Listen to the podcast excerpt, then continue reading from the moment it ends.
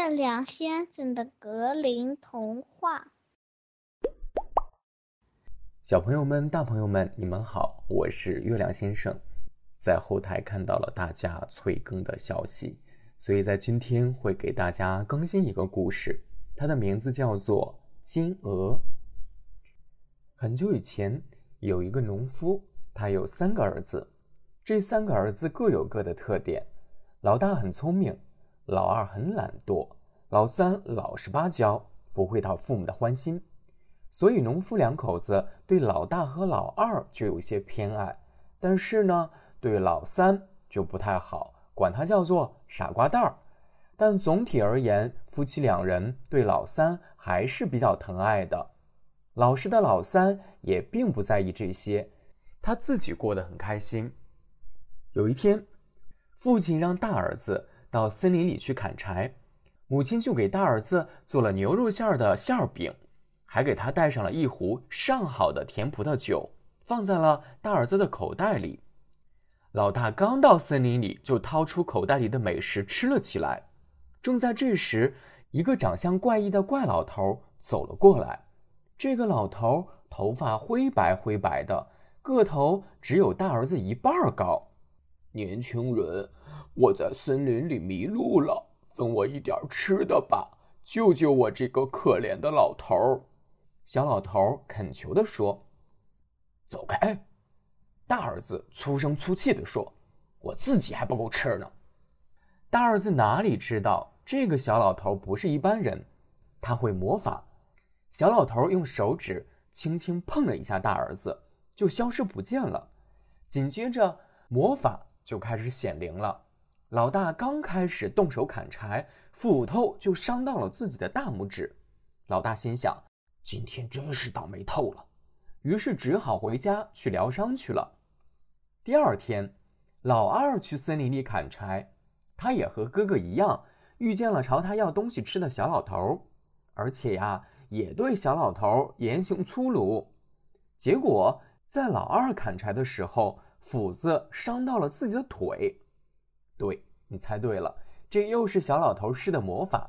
于是老二只能一瘸一拐的回家了。这老头到底是什么神仙呢？其实啊，他是这座森林里的守护精灵。人们来砍树作为交换，精灵向人们要一点吃的，不过分吧？但是老大和老二都拒绝了，实在是让人遗憾。现在轮到老三去砍柴了。母亲也给老三准备了食物，并且嘱咐他注意安全。他的两个哥哥都受伤了。老三告别母亲，来到森林里，立刻就开始砍柴。等砍够了柴，他才坐下来吃东西。这时候，小老头又出来朝他要东西吃了。老实又善良的老三说：“来吧，坐我身边，咱们一块儿吃。只不过我没什么好吃的，只有一块干面包。”酒也是酸的，你就将就吃一点吧。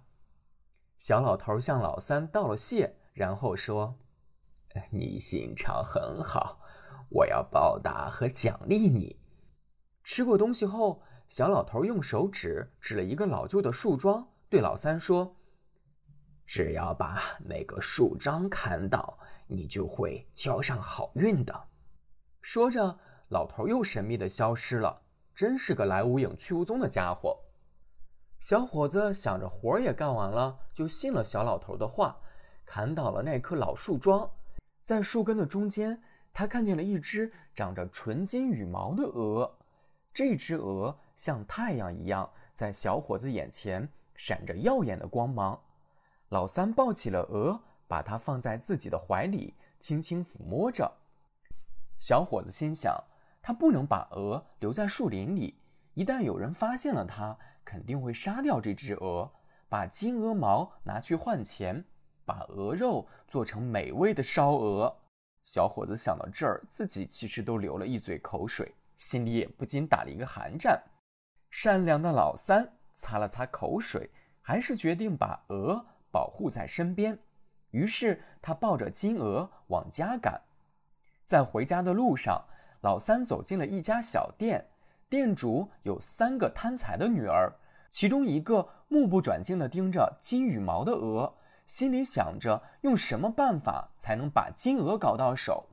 趁小伙子不注意的时候，店主的女儿想从鹅背上拔下一根金羽毛，不料刚碰到小伙子的衣服，店主女儿的手就动不了了，她的手被粘在了衣服上，怎么也甩不开。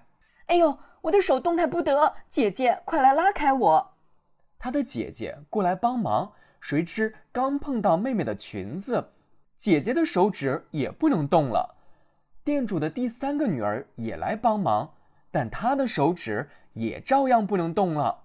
这下，小伙子的后面跟了三个女人。小伙子手里抱了个金鹅，出了店上路了。起先，一个农民想过来帮助三姐妹，但其实是想抢走金鹅，结果也被粘上了。接着，教堂里的牧师又粘上了。后来啊。牵着羊的老妇人也被粘上了，再再后来，到教堂里来参加婚礼的一大群人又和他们粘在了一起。最后，一个小偷想偷新郎口袋里的银表，当然他也被粘上了。小伙子发现的原本是一只金鹅，现在被牵连上，走在他身后的却是这么一长串的人，而且这支队伍的人数还在不断增加。他们是被施在金鹅身上的魔法一个一个粘在一起的，谁碰到了这条人链子，谁就脱不了身了。这么长的队伍，小伙子感到非常有趣，走得更欢脱了。碰巧这个时候，小伙子的队伍走过王宫外面，忧郁的公主正从窗口向外远眺。国王曾经对外宣告：谁能使公主开心的发笑。谁就可以娶公主为妻。这会儿，一大串人紧紧跟着小伙子后面，而小伙子怀抱大金鹅，所有人相互碰撞着，像是在进行什么集体舞蹈。公主看见这个情景，不由得就笑了。从最开始的偷笑，到变成了放肆的大笑，笑声甚至穿透了宫殿，传到了国王耳朵里。是哪里的女巫在咆哮？国王问。陛下是您的女儿，公主的奶娘回答。她认出了这是公主的声音。我的天哪！快找到这个让我女儿发笑的人！国王说。小伙子被士兵带到了国王面前。国王对他说：“如果你愿意，你可以娶我的女儿为妻。我曾经对外说过，我要说到做到。”小伙子欣然答应了，说。我不知道该如何感谢您，国王陛下。第二天，小伙子把金鹅放飞到山中，看着金鹅渐渐远去。金鹅在前面飞着，那些人一个挨着一个追在金鹅的后面，很是滑稽。小伙子和公主都开心的笑了起来。今天的故事就讲到这儿了，你喜欢这个故事吗？如果你喜欢月亮先生讲的故事，可以在评论区给我留言，或者在专辑评价中给我打一个五星好评哦。我们下次再见吧。